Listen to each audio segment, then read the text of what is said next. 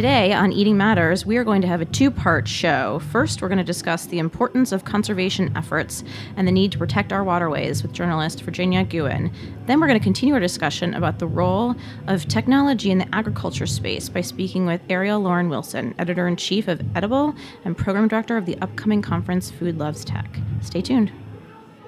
This episode is brought to you by Heritage Foods, an online and wholesale distributor of heritage breed meat and poultry. Learn more at heritagefoods.com. You're listening to Heritage Radio Network. We're a member supported food radio network broadcasting over 35 weekly shows live from Bushwick, Brooklyn. Join our hosts as they lead you through the world of craft brewing, behind the scenes of the restaurant industry, inside the battle over school food, and beyond. Find us at heritageradionetwork.org.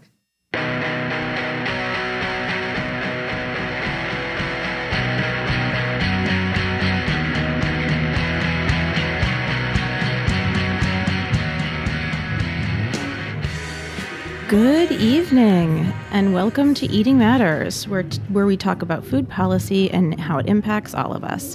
I'm your host, Jenna Liut, and we're broadcasting from a very noisy Roberta's this Sunday evening on Heritage Radio Network.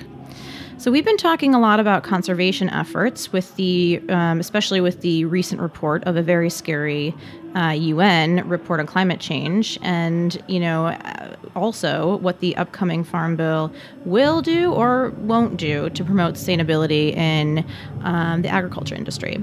Today we're going to continue that thread and talk about conservation practices and those primarily in our waterways. We're going to talk about why they're important, what's currently being done throughout the country, and what the future looks like. Um, you know, and what's been been what is happening to encourage these practices.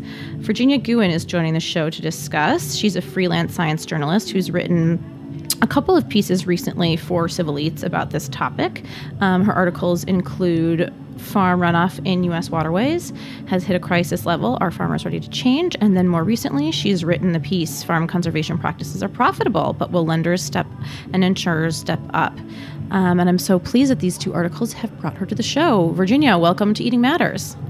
Thanks for having me. Okay, so we're going to get right into it. Can you, um, first of all, why did you decide to write uh, these two pieces and focus specifically on our waterways?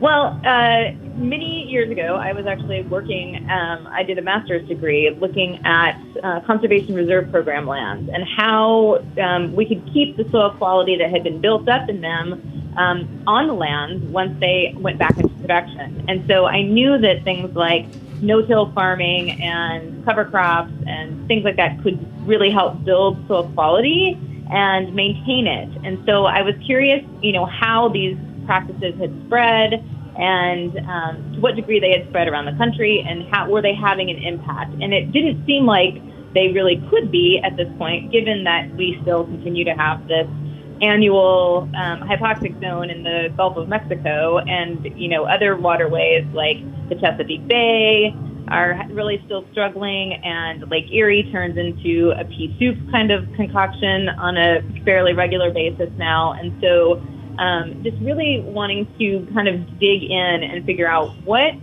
are the drivers here? Why are these practices that we know are good and we know are helpful? Um, why are they not making the impact that we need to see? Right. So let's start. Can you tell us just you know for those of uh, those of us who have just kind of no idea um, what this looks like, what is the runoff process? What exactly happens, and what's the specific problem? So, you know, farmers grow crops and they want to make sure that their crops have ample nutrients available to them to flourish and to get reach the maximum possible yield. And that is their goal. And so they apply um, fertilizers, mm-hmm. nitrogen and phosphorus specifically. Um, but, you know, there's always a little extra. And if everybody has a little extra and we get our rains that we need to grow the crops, the extra flows off into the waterways and, you know, all of those nutrients, um, you know, really start to matter um, when they all kind of pool together. And so you can get, um, you know, when you have excess nutrients in a waterway, it's going to continue to its point of exit. So, like, say the Gulf of the Mississippi River flows into the Gulf of Mexico. Mm-hmm. All of those nutrients collect there. And you know, the algae love them. they flourish. And so these al- algal blooms can start to happen and they can kind of just grow out of control and consume all of the oxygen in the waterway and leave it as a dead zone. And so this is something that's an annual thing in the Gulf of Mexico, and it's just getting bigger. And so it takes all of those farms along the whole of the Mississippi River doing something to soak up those nutrients and not allow them into the waterway to have any kind of measurable impact, and we're not achieving that.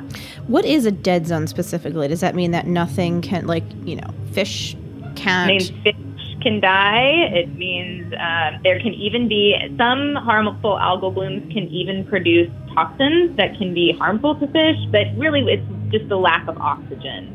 Um, and so most most critters in the waterways need oxygen to thrive, and so if they de- are deprived of that, they're just going to die. Um, so it's a lot of fish kills are the main things. The other thing, the other bad part of a harmful algal bloom, if it flourishes without, you know, with all of these extra nutrients, is some of them can produce toxins that can actually be harmful to humans as well. And so, so the water supply gets contaminated, in addition to, or as well as, you know, as well as these algal blooms in the dead zones. Yeah, yeah. I mean, it's just kind of, uh, and it's it's a very um, cyclical thing. I mean, it's just this. You know, we see this pulse every year, and it, you know, it's almost like the algae. You know, all of the nutrients cause this bloom, and then over time it dies back, and then things kind of return to normal. But it's just a, a cycle that keeps happening, and and every year the bloom gets bigger, and so it's just getting to like a really problematic stage where um, lawmakers, policymakers are getting pretty desperate to figure out what's going to have an impact. And is this geographically speaking just an issue for the Midwest? Like, does this affect farmers in the Northeast or California? It can affect any water body, um, you know, that has that has a, a, pulse of nutrients. So, like I said, Lake Erie is having a consistent problem. There's some that are just consistently having problems. Chesapeake Bay, Lake Erie, all of the Great Lakes can can have a problem to a certain degree. Mm-hmm. Um, the Gulf of Mexico is the biggie, though. Um, it, it, really is the one that's um, pretty pretty out of control, and uh, you know all efforts to try to mitigate it aren't haven't been successful as of yet. And so when we talk when you you talk about conservation practices, the focus of your articles is on commodity crop growers, right? So are these farmers the biggest threat to our environment or, you know, and most in need of, a, of the adoption of conservation practices? Like what about farmers in the meat industry? Really, it's, um, you know, it's mainly just that whole belt. Um, on in the Midwest on the Mississippi River that you know they those are commodity crop growers to a large extent and you know they're the ones that it would really be great if we could get um, conservation practices in place in in those farms we know that that would have a measurable impact um, and we know that there are some cover cropping systems that can work and that you know theoretically that that could you know enough people have done them to show that that's something that is plausible and feasible, um, and even in some cases can be profitable. Um, once people figure out how to do it correctly, um, this is a, a, win-win situation. Um, right. It's just been really hard to get farmers to adopt these practices and maintain them um, for a variety of reasons. Let's talk about what some of those, um, what some of these processes are. So you talk about first of all that they're they're carrots, so a lot of them are voluntary, or m- many of them are voluntary. Um, but which ones, like in particular, have proven to be the most effective? Um, yeah, and then I've got a couple other couple of questions about them, but let's just kind of run through the list of like the, the big ones. Sure. So, I mean, things like buffer strips, um, you know, so putting in kind of like a riparian grass buffer zone so that um, nutrient the grasses right by a stream would soak up all of the nutrients before they all go into the stream, or you know, incentivizing for people to do cover crops or conservation tillage. So mainly, you know, the big the biggest thing you want to do is to keep a root in the ground. like you don't want the bare soil there because you know that's just going to cause both erosion and all those excess nutrients just to go straight into waterways. So, but if you have a, a seed or a root or a plant growing that is a source of um, soaking up all of these extra nutrients. And so that's why a lot of these, um, you know, kind of voluntary incentive programs have at, it's at their heart some kind of soaking up mechanism to get all of that excess nutrients that were in applied to the system and kind of put them back into plant matter, and so they don't go into the streams. Okay. Um, and so that's you know that's a big component of all of these voluntary programs that have popped up, but a lot of them are very short term. You know, they'll pay somebody to do this for one to three years, and then oftentimes, if the payment doesn't continue, the farmer won't continue to do the practice. And by payment, you mean payment from? Oh, just like There- the yeah. Uh, yeah, just kind of like a government incentive program. Okay. So, um, you know, they will get paid. The government will pay the farmer to do this, um, eh, you know, X practice. Uh, and so that's enough of an incentive to just give it a try. Mm-hmm. Um, but, you know, those, like I said, short term, and that doesn't, people don't often continue to practice. And we'll talk a little bit more in a, in a bit about how you have found a lot of these practices to be profitable. But first, I want to kind of learn a little bit more about what some of these are. Um, so, no till practices. I didn't realize that. I thought that just tilling the land was something that is good for the soil and that everybody just kind of automatically does. But you're saying that there are some practices, like from a conservation perspective, that this might not be ideal. Uh, yeah. So whenever you turn over the soil, um, you are kind of disrupting the soil structure, and you also are making it easier to for the soil to erode. Um, and so a lot of people, especially in um, you know, kind of highly erodible areas, a big push has been made to try and introduce no-till practices. So instead of tilling up the soil, um, you directly seed the next crop into the residue from the crop before. You don't. You leave the soil structure in place. You um, you don't disrupt the you know all of the organic matter that has been built up, and you have this this um, you know it, it's harder. It's you have to have a special kind of drill. So there's a lot of upfront costs to going into no-till. Um, Okay. And that can be a big, um, that, can be a, a very cost prohibitive step for a lot of farmers. But often you find these kind of no-till evangelists that are out there who swear by the fact that their organic matter levels start to increase, their soil structure is better, they don't, their soil erosion goes down quite a bit, they don't lose as much soil. Um, there's all of these really good reasons to do these practices, but it's really expensive on the front end to kind of transition to that type of system. Okay, got it. So, um, so I, I, yeah, I was just curious about how that works, like tilling. I mean, this is just kind of getting really into the farming um, technicalities, but yeah, I just thought that tilling, like turning the land, was necessary for the seeding process. Um, but you're saying there's like a specific method to the no-till practices that requires some level of technology. It's a, it's just a different um, drill that is Okay. able to put the seed directly Into into, the the, yeah into the residue. So.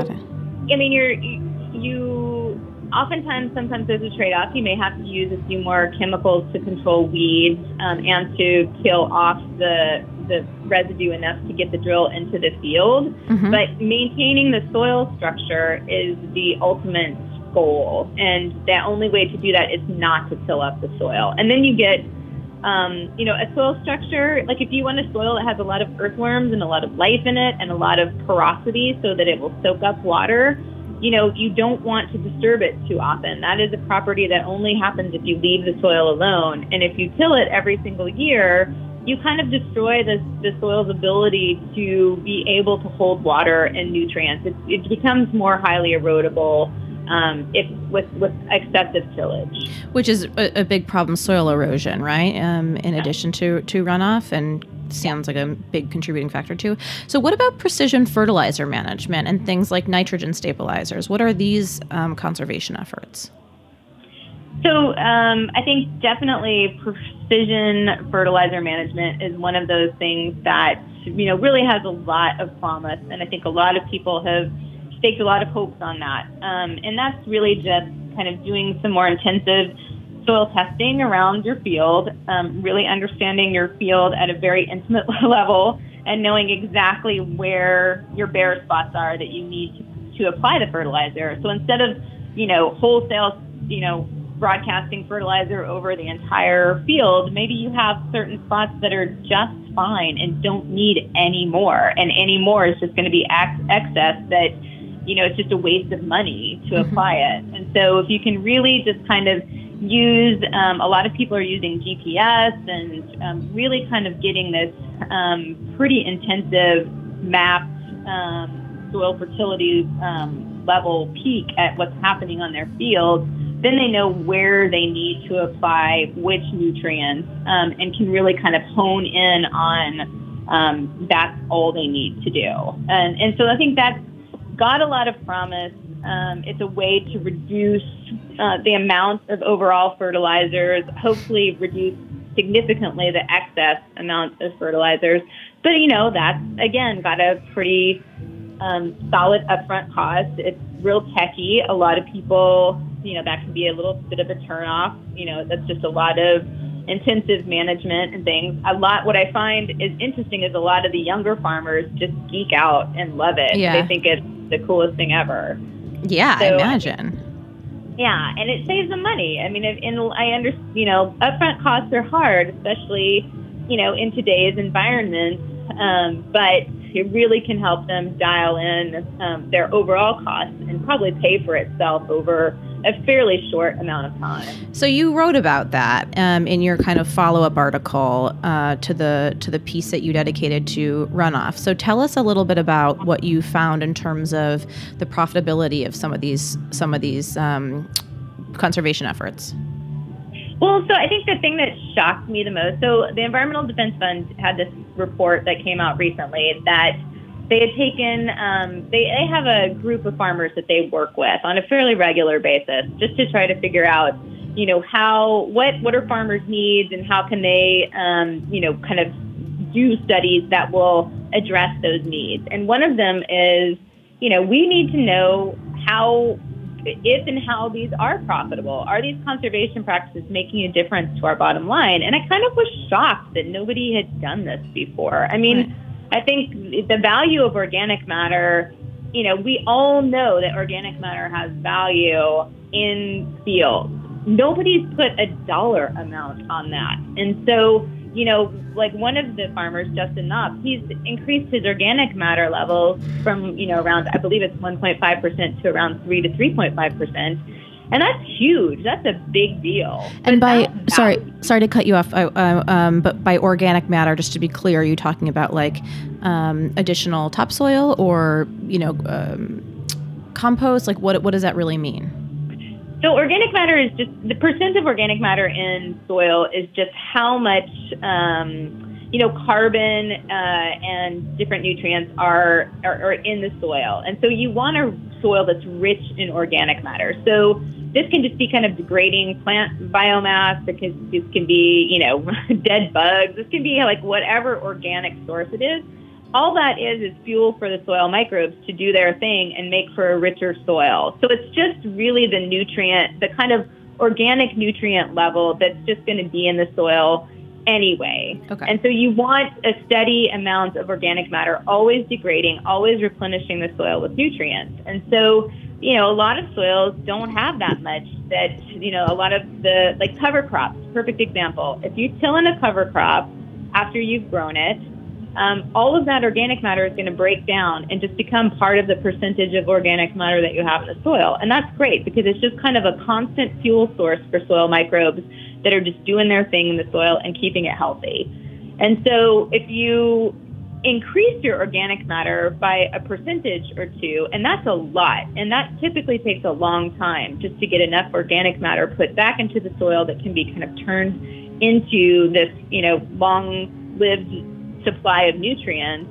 Um, that has value, and that that helps hold water. That helps, um, you know, create soil structure. It helps all reduce runoff. It has all of these benefits. Mm-hmm. But nobody had ever put a dollar value on that. And we still don't really have a dollar value. But what the EDF report did was just go through the books of three farmers in detail and really look at how much they spent on the conservation practice and how much um, their other costs were reduced as a result of um, you know taking those other steps.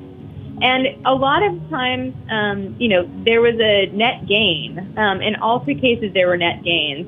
And the, the really profound thing was that yields increased in the good years and yield losses decreased in bad years. So they were more resilient farms because they had more organic matter on their farms, because they um, had taken great pains to kind of hold the soil intact through conservation tillage me- methods.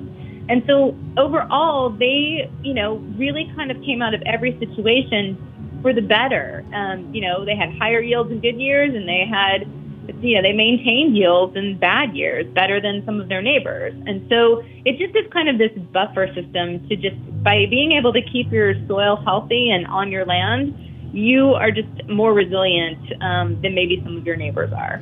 How expensive are these practices for the in terms of the initial investment?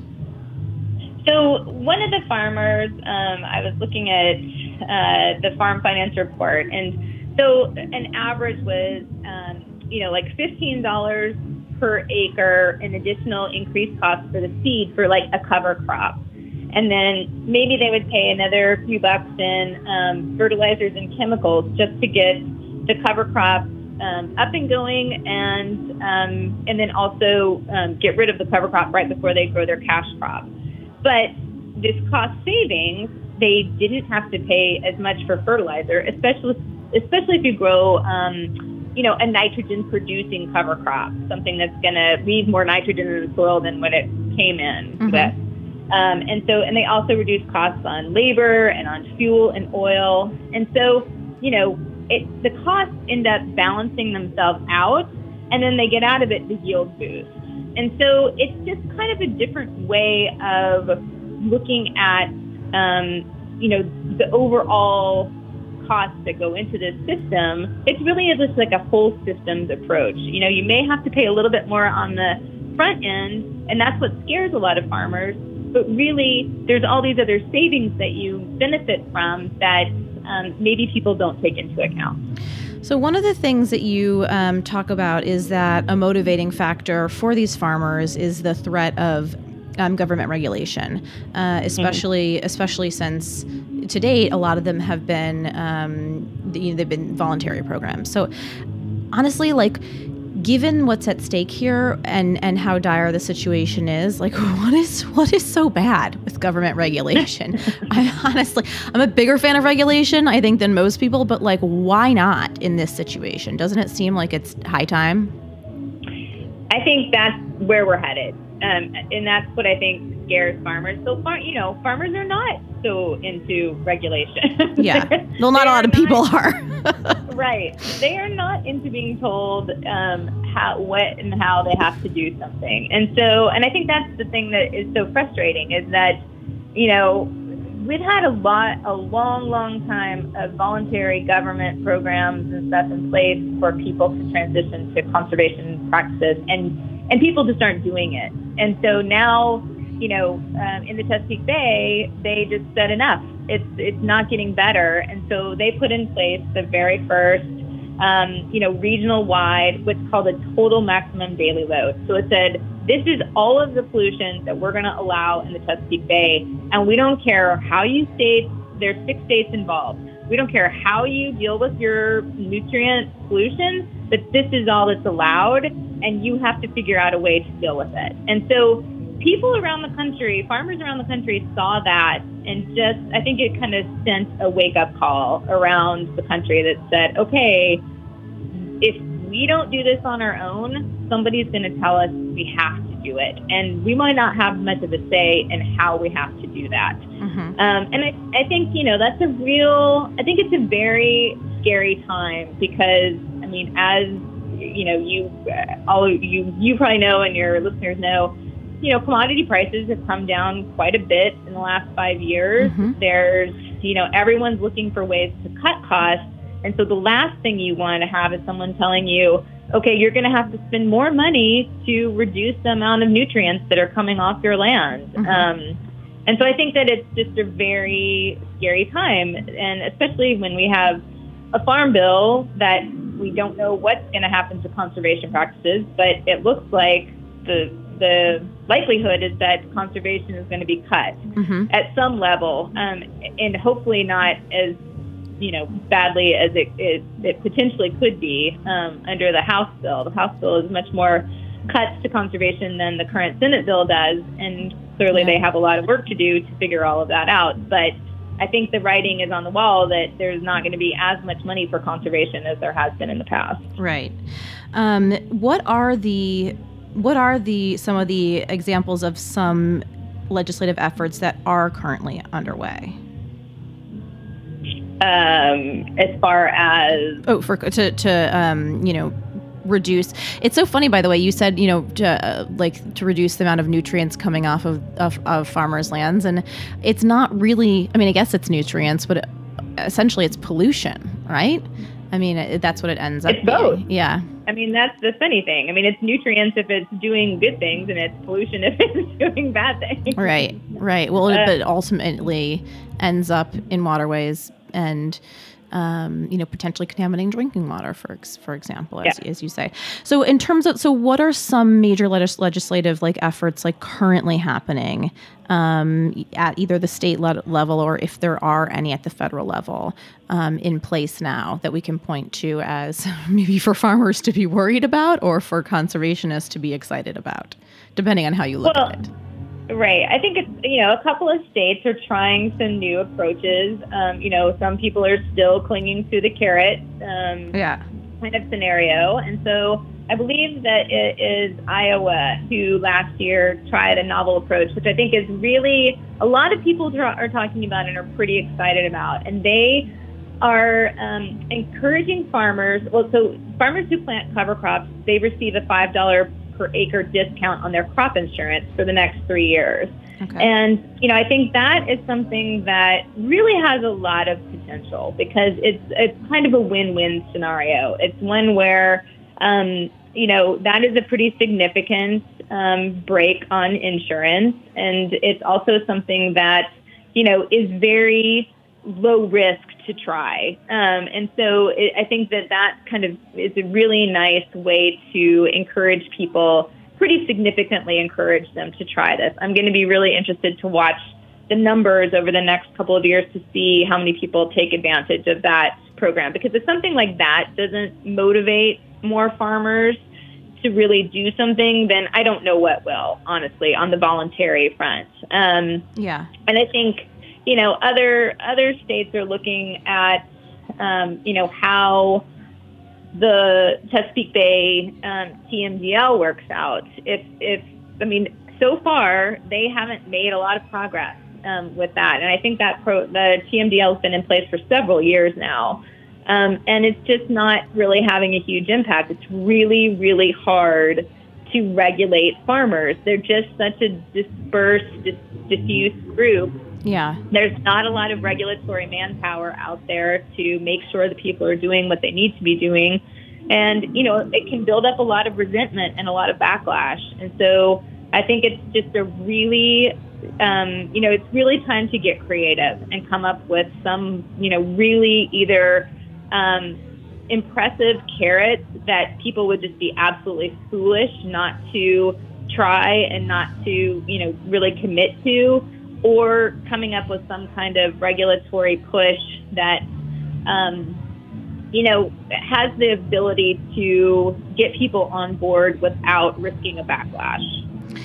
Yeah. I mean, what do, broadly speaking, what kind of technical assistance mechanisms are in place to encourage and support farmers who are kind of going out on a limb and trying some of these innovative practices? Um, well, that's part of the problem, honestly. Uh, in um, my article, I kind of talk about how, you know, a lot of um, the kind of conservation um, officials that kind of are through state extension agencies, you know, they they can't do it all, and they're the first kind of line of people that are called in to try and do something along these lines. And then if they're not available, people turn to the um, fertilizer distributors for information. And a lot of times they don't have the correct information. Yeah. And that's been a real source of frustration out in the field is that, you know, the guys that are selling you seed and fertilizers, they're not the best ones to probably be offering up advice.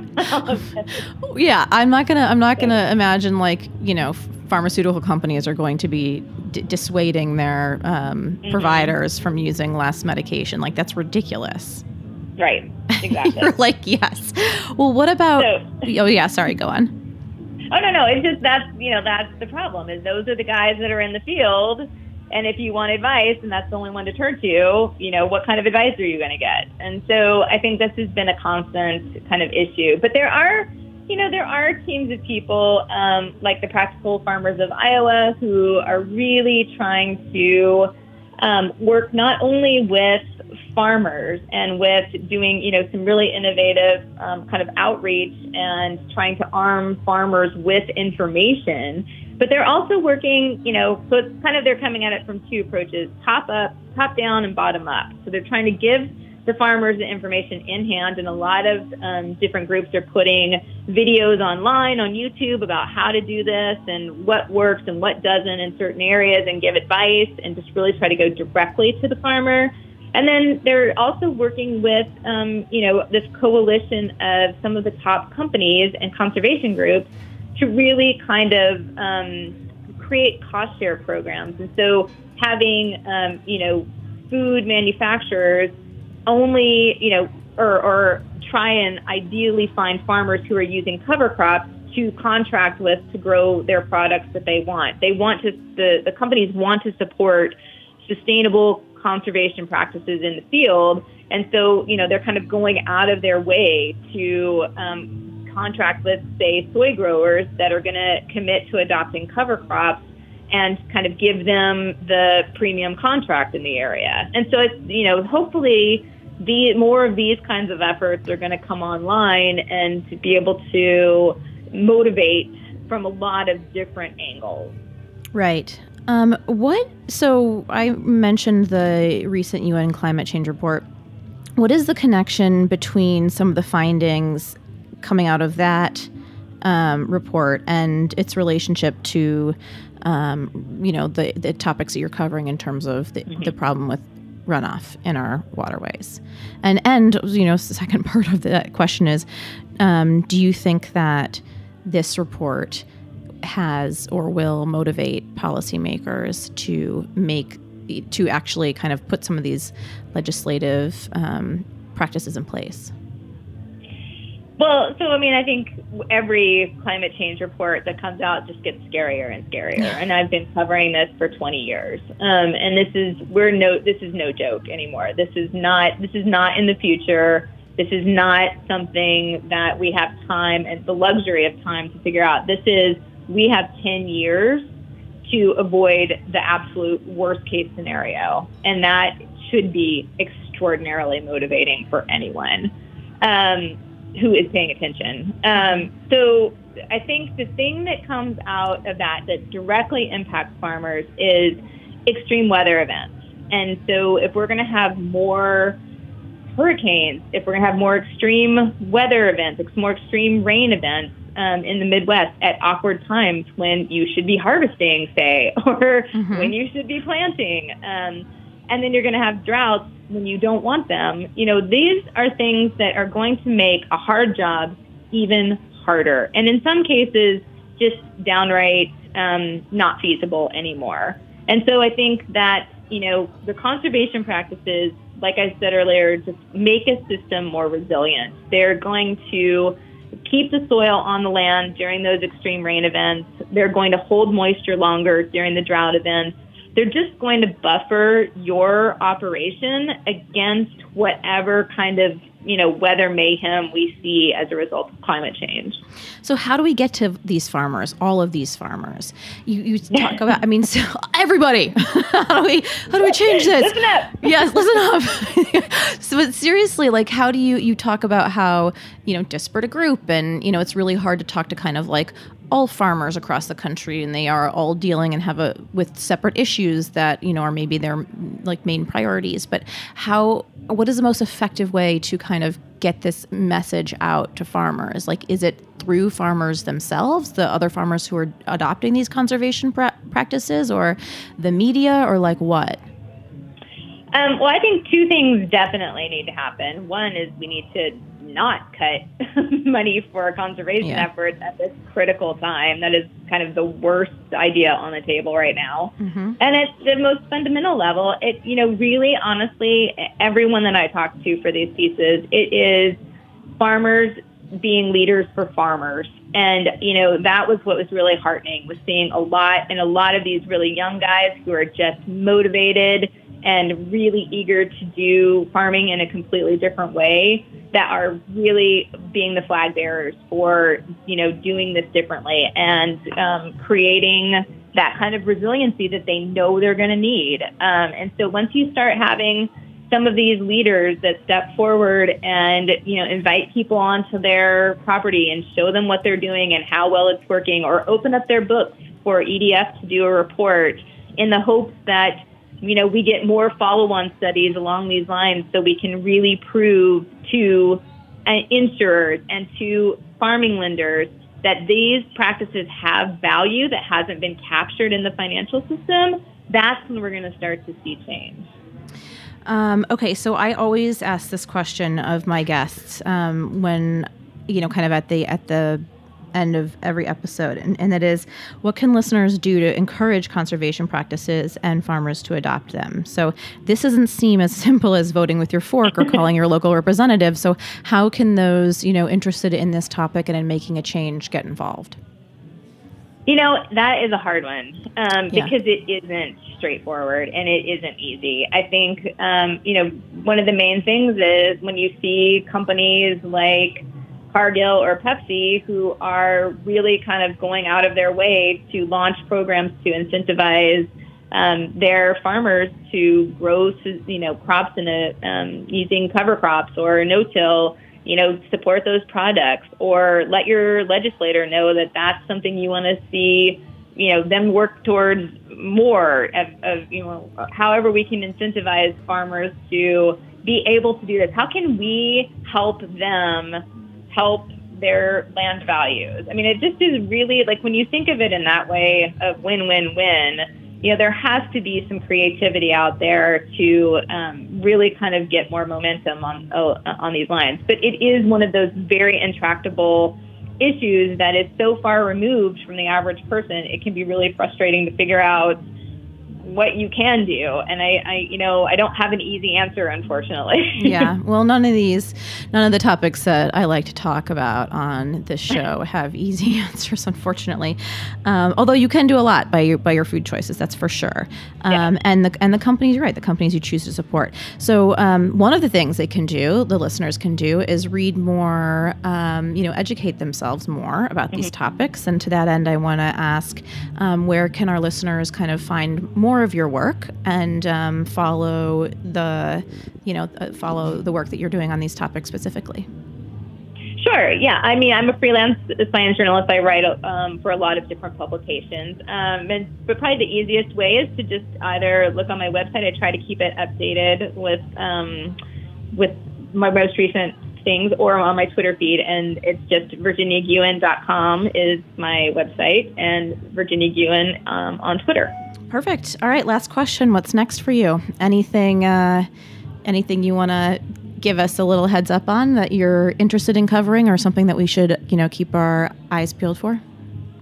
Um, well, I just uh, did a piece uh, for a website called biographic.com that is all about looking at efforts in the Amazon to um, see if wild foods can help save uh, the Amazon from deforestation. So, trying to find the value in the native wild foods that are in the forest so that the people there can hold on to their culture, their biodiversity, and have um, you know really good livelihoods. Um, and instead of clearing the land for growing oil palm, so um, if you want to have a little exotic flavor, Yeah. go find that article. It it was really I got to go to Peru in May, and it was a really interesting set of um, just a diff- a different set of farming challenges than I had looked at before, but it was really interesting and um, I, it was a fun one to do. Yeah, well, I might. I'll have to have you back to talk all about it. all right, well, we're gonna have to leave it there. But Virginia, thank you so much for coming on the show today. Great. Thank you so much for having me. Okay, we're going to take a quick commercial break and hear a word from our sponsors. But when we get back, I'll be joined by Ariel Lauren Wilson to talk about the upcoming conference, Food Loves Tech. Stay tuned.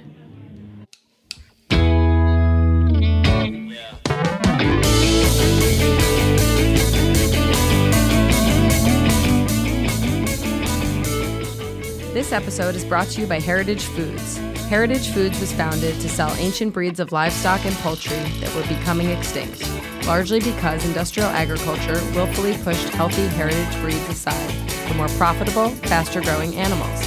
Rare heritage breeds are saved when popular demand increases and farmers have the incentive to raise them. This Thanksgiving, we encourage you to buy a turkey from Frank Reese's Good Shepherd Poultry Ranch. Frank's turkeys are 100% purebred heritage, 100% pasture raised, and 100% antibiotic free. Turkeys are available in two pound increments. You choose your size. Don't wait. Pre order your Heritage Thanksgiving turkey today at heritagefoods.com.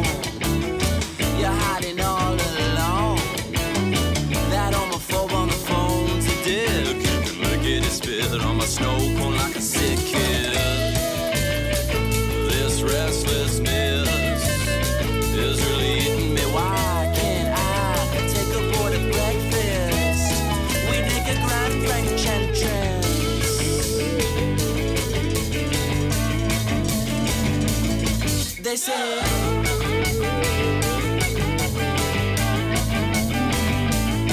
I say yeah.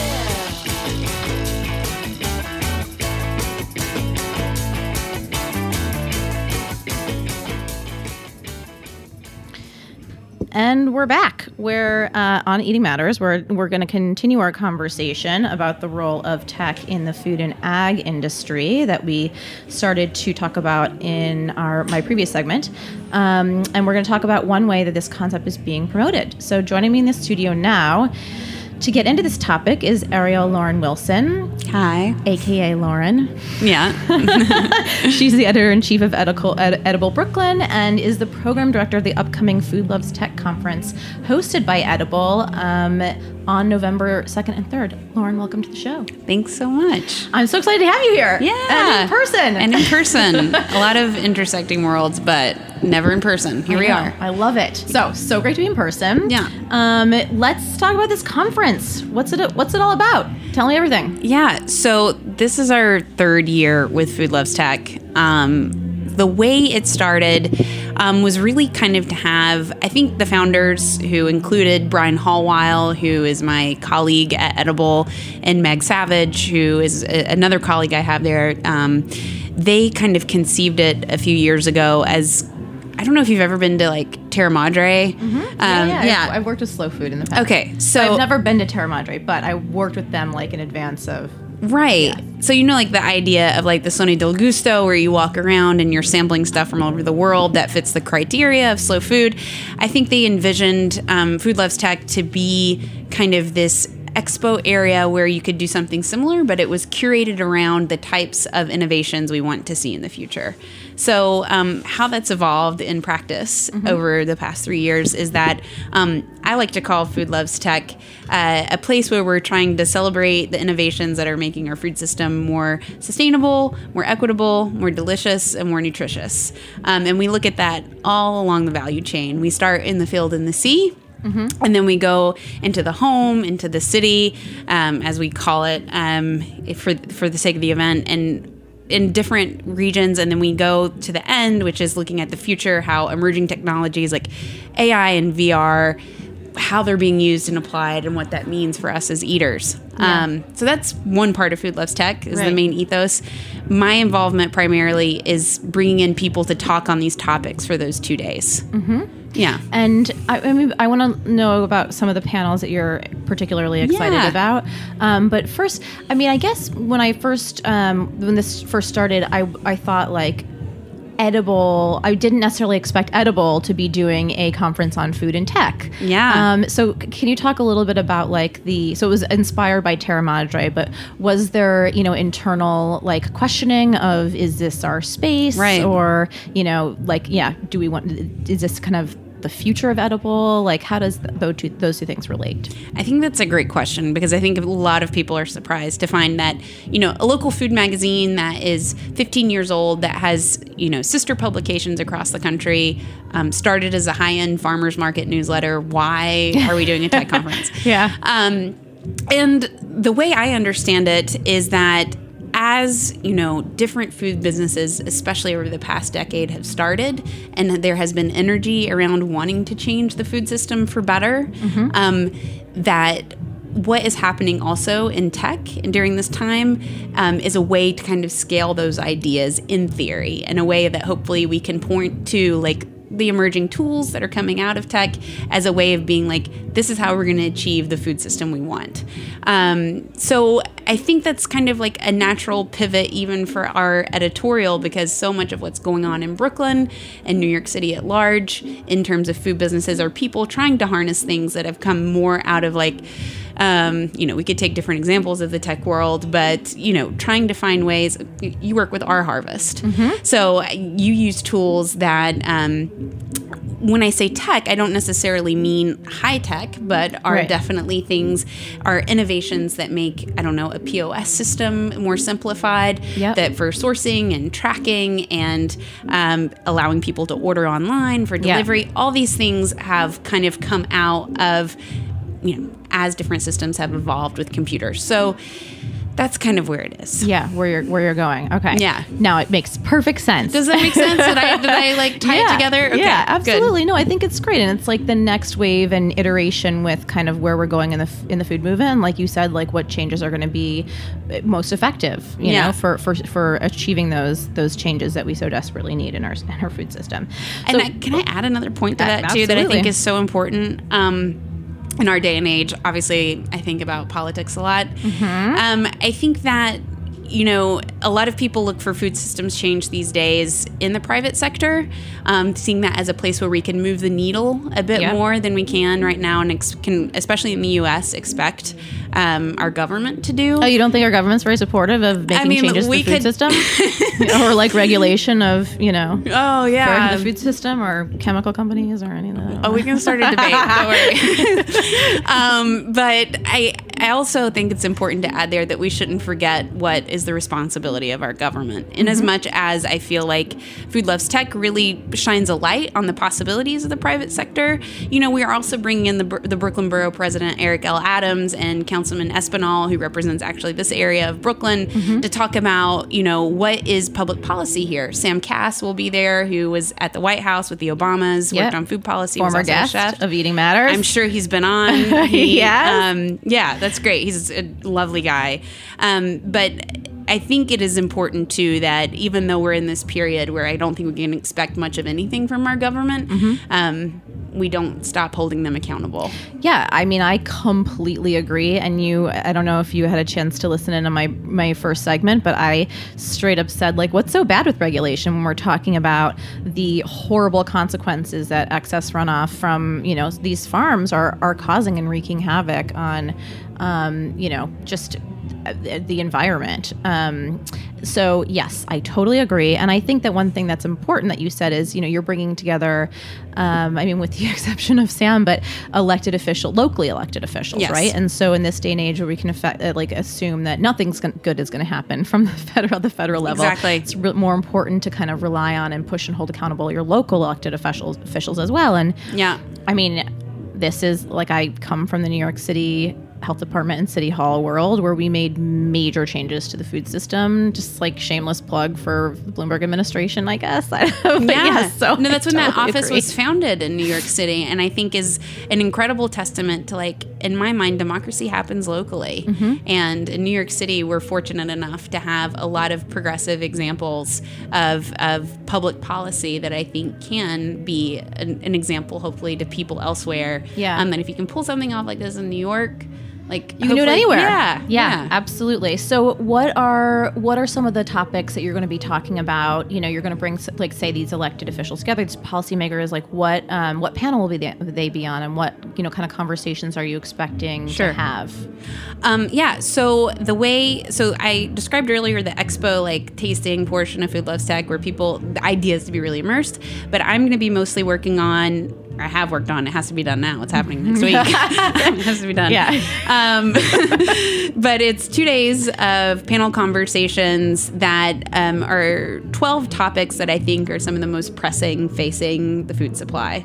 Um, so to, just to speak to what Councilman Espinal's on, the panel kicking us off is actually moderated by another Heritage host, Lisa Held, who does the Farm Report. Yeah. Um, she's moderating a panel on the future of urban agriculture in New York City, which is kind of at a crossroads as some of these VC funded startups for indoor agriculture are taking off, but also New York City has this incredible rich history of community gardens and soil based farms. Um, that don't have that sort of funding. Right. And um, in any case, that sort of panel will tackle that question. Espinal has proposed different forms of legislation that both encourage urban agriculture as an entrepreneurial um, pursuit, whether that is, you know, from this more sophisticated infrastructure or is more of just like keeping our spaces green and giving people access to local food in their own area and making sure we protect those spaces. That's one example. Brooklyn Borough President Eric L. Adams is on another panel talking about the innovations that can hopefully improve our health.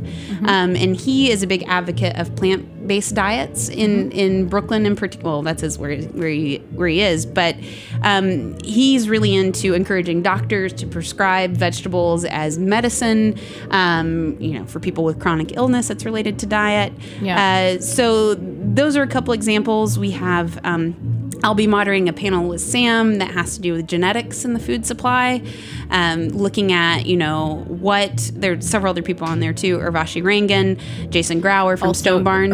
Urvashi, also a former guest. Oh, excellent! I mean, we, if people miss Food Loves Tech, why don't they just listen They to should just your listen. show? Yeah, they should They do should both. just do the backlog. They should just do both. Yeah, yeah, they should do both. If you want more, if you come to Food Loves Tech and you want to hear more, just go to Jenna's show. From like two years ago. Yeah, perfect. Um, so you know Urvashi then. We're a, li- we're a little behind the tech curve. I'm a little behind the tech curve in previous episodes, but um, with it's right here upon us. right. Yes, exactly. Yes, Yeah. so she's phenomenal. I Oh. mean, you've got that's what a brilliant. I, I mean, your lineup is like so many heavy hitters, like Yeah. really great speakers. Yeah, no, I'm I'm really honored that people have made time for it, and um, I was, you know, last year I think we really hit a stride with part of it, but people are showing up. I think these are conversations people want to have as different things are marketed at us, as we all want to try to do better, as we want to try to find convenient ways to fit it into our lives. Yeah. Um, we have a lot of questions, and we should keep questioning, Yeah. um, especially with the absence of a government, so a federal government at least. So. Yeah.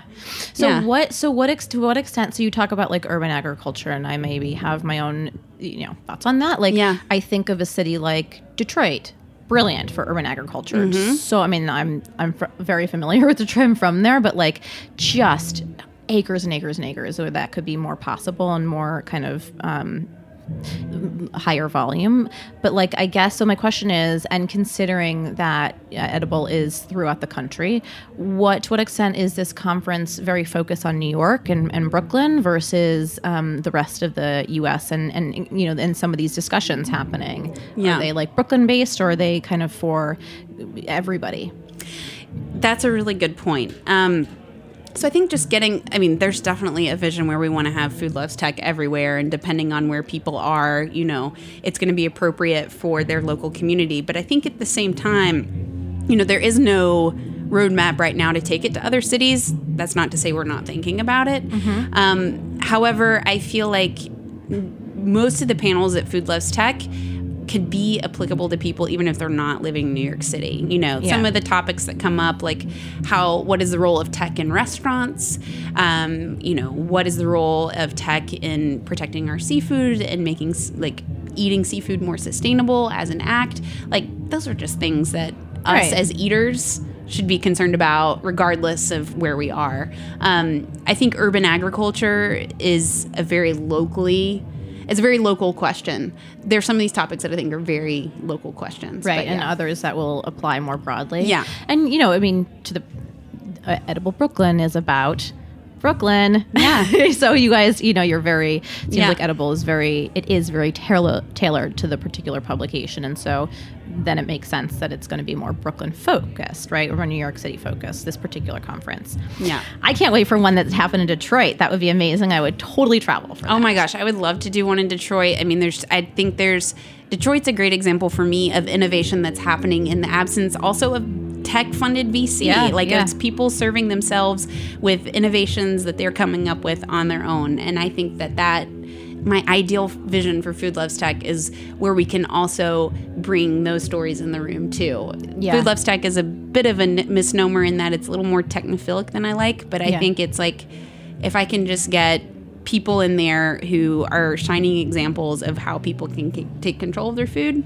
Right. then great. Yeah, like the food, the future of the food system. Yeah. What's um, what's new about this? This, con- well, you know, what's new for this year? There's going to be a tractor. Wow, in Brooklyn. There's going to be a tractor. I'm retiring after Food Loves Tech because it is my single greatest professional feat. You're like mic drop. Yeah. I'm done at the ripe old age of. 30. No, I'm 29. There you go. I'm not 30 yet. I'm not 30 yet. I'm always six months ahead in my mind of how old I am to prepare myself for the next age. Yeah. Like I've been 36 for over a year now. Mine, my birthday isn't coming, but um, yeah, a tractor's coming. like I just forgot how old I was. yeah, I don't even know anymore. Does it matter? No. But there's a tractor coming to Brooklyn, and that's what matters. To Industry City, where is it? Yeah, so it's an industry city in Sunset Park. Um, not that far if you take the N or the D. Okay. There's some other trains that go down there.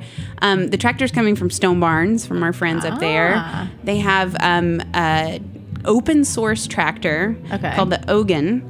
Um, which you can actually it, the, the idea of the Oggun, which I think is very powerful, is that this gentleman, this man named Horace, he was working in Cuba with farmers and he realized that they could really benefit from some small farm tools that um, they just didn't have access to there, but he knew of in the US.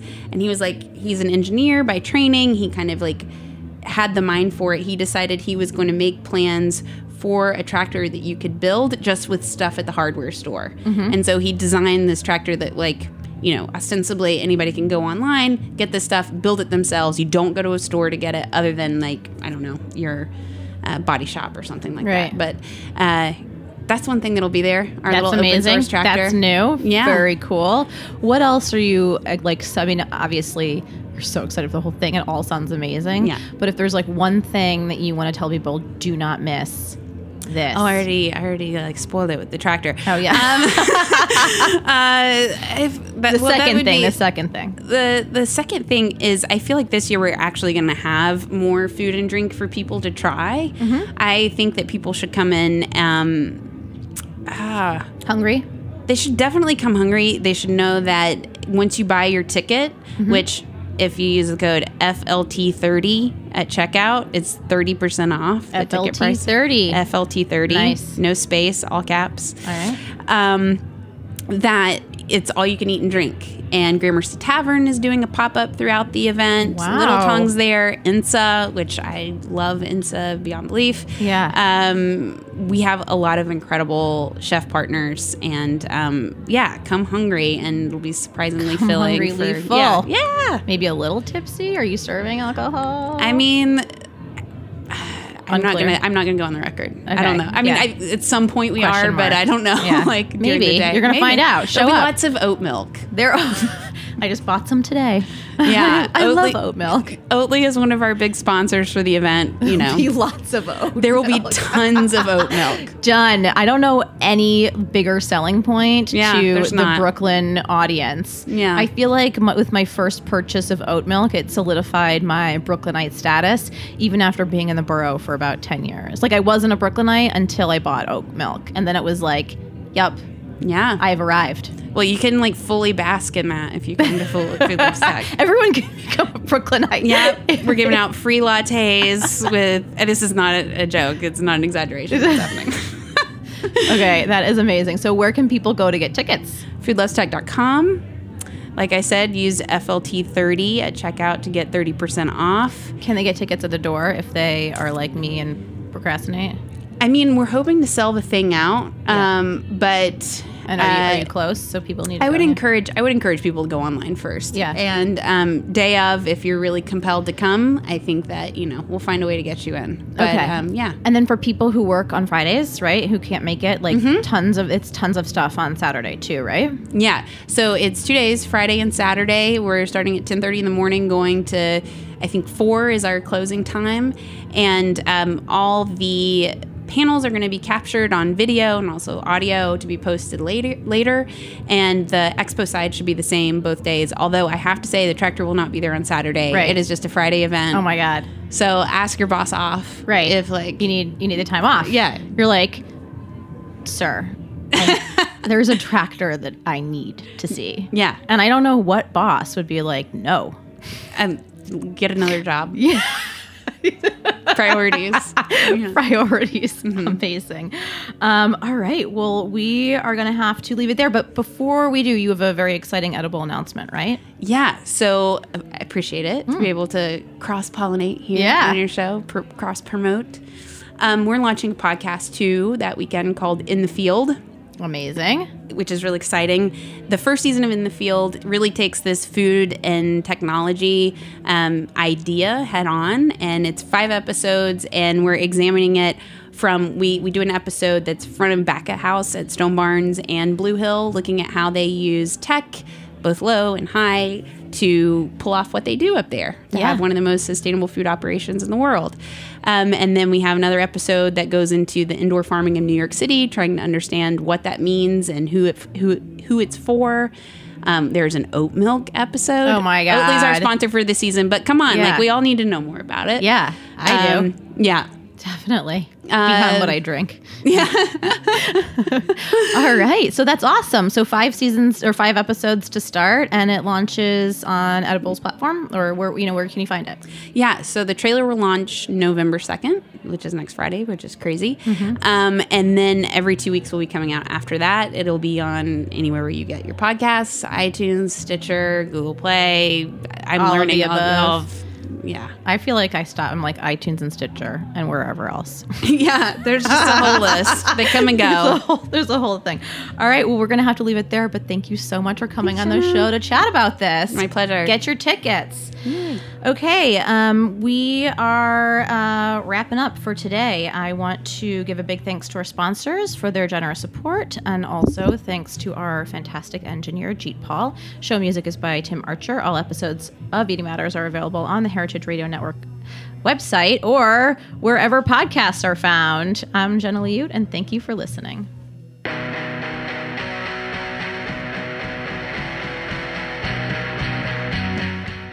Thanks for listening to Heritage Radio Network, food radio supported by you. For our freshest content and to hear about exclusive events, subscribe to our newsletter. Enter your email at the bottom of our website, heritageradionetwork.org.